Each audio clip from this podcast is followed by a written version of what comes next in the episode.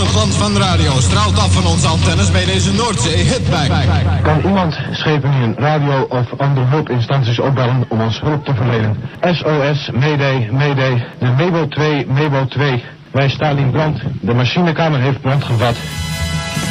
Dit is Met het oog op morgen, waarin vanavond onze greep uit actualiteiten van radio en tv, Den Haag vandaag, protesten tegen gevolgen van echtscheiding, Willy Alberti helpt slachtoffers Italiaanse aardbeving, presentatie Klaas Samplonius.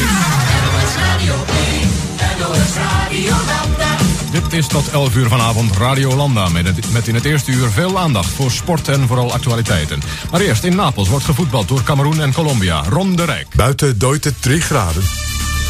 NOS Sportief op Radio 5. Informatie en oefeningen voor iedereen. Onder leiding van Debbie Jenner. Buiten is het min 15 graden. NOS Extra Journaal.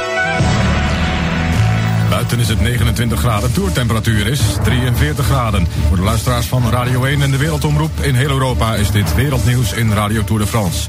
Sarajevo is vanmiddag door Servische milities bestookt met artillerievuur. NOS 8 uur journaal. Henny Stoel.